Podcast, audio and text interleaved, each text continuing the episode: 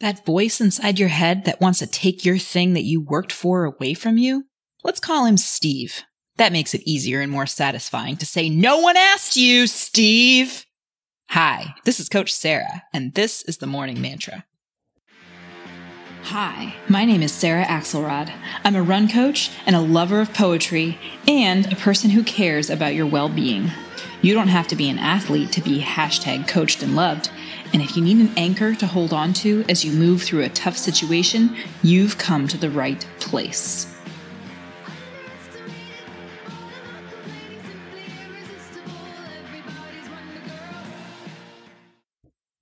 Today is Friday, October 4th, and the cascade of fall races is beginning. Lots of people are toeing start lines this weekend and next weekend and the weekend after, and it's not really going to die down until after the Philadelphia Marathon and half in November. What I used to dread about races was the fear of failing. Not just the failing itself, but the way the fear of it followed me throughout the entire race. And if we're talking about a half marathon or a marathon, we're talking about hours of being afraid that I was failing. Can I tell you something? That is a perfect way to take the fun out of something that was supposed to be fun.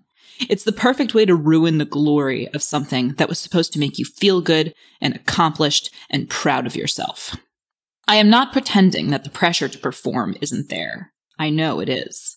But let's examine where it's coming from. Who are the people you really feel like you need to prove something to? Your parents? All your cousins and siblings who got picked for all the kickball teams when you didn't? your high school coaches who rolled their eyes at you because you showed up again and you still were just not that talented. That stuff's not imaginary. You didn't make those people up and you didn't invent their disapproval or their dismissal. That's real and it hurts. And I know that it still hurts. But please don't give them your race. Because if you're Steve and that's the chorus of judgy voices and the litany of offhand comments in your head. If your Steve is anything like my Steve, your best possible outcome on race day still won't be good enough.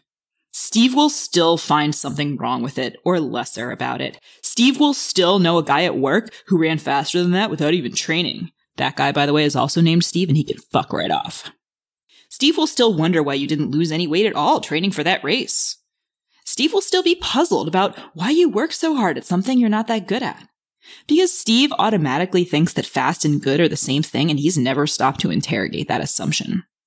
So, stop handing your race to Steve. Stop letting Steve run his mouth because this is not Steve's race.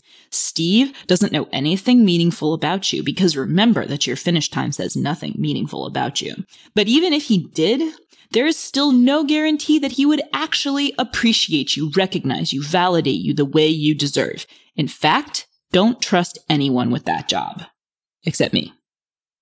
And except you.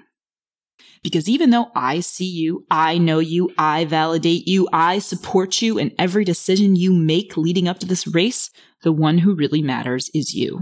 This race is yours and you get to approach it however you want. All I need to know is that you are being clear and truthful with yourself about what you need to get when you toe that start line. All I need to know is that you are being kind to yourself and giving yourself credit for the amount of work that you did just to be there. All I need to know is that you are not going to let fucking Steve ruin this for you with his shitty opinions because this is not his. If you haven't watched Coach MK's live stream that she filmed for me the night before my marathon, and I'll put a link to it in the blog post that accompanies this podcast. I would highly recommend it.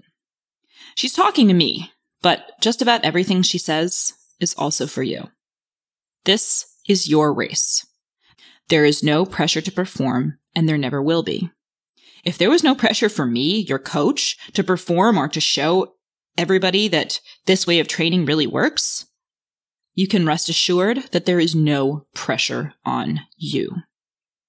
We will be watching and cheering because that's what we do, because you are coached and loved, but not because we are looking for results or proof that you're a badass because we already know that you are.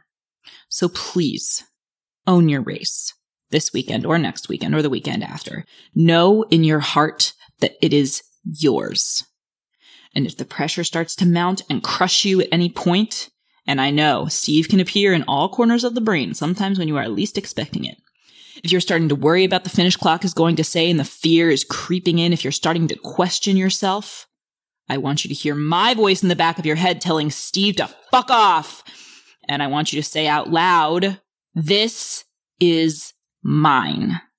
Then lock your cage, take a deep breath, and carry on. You are coached, you are loved, and you are winning at life.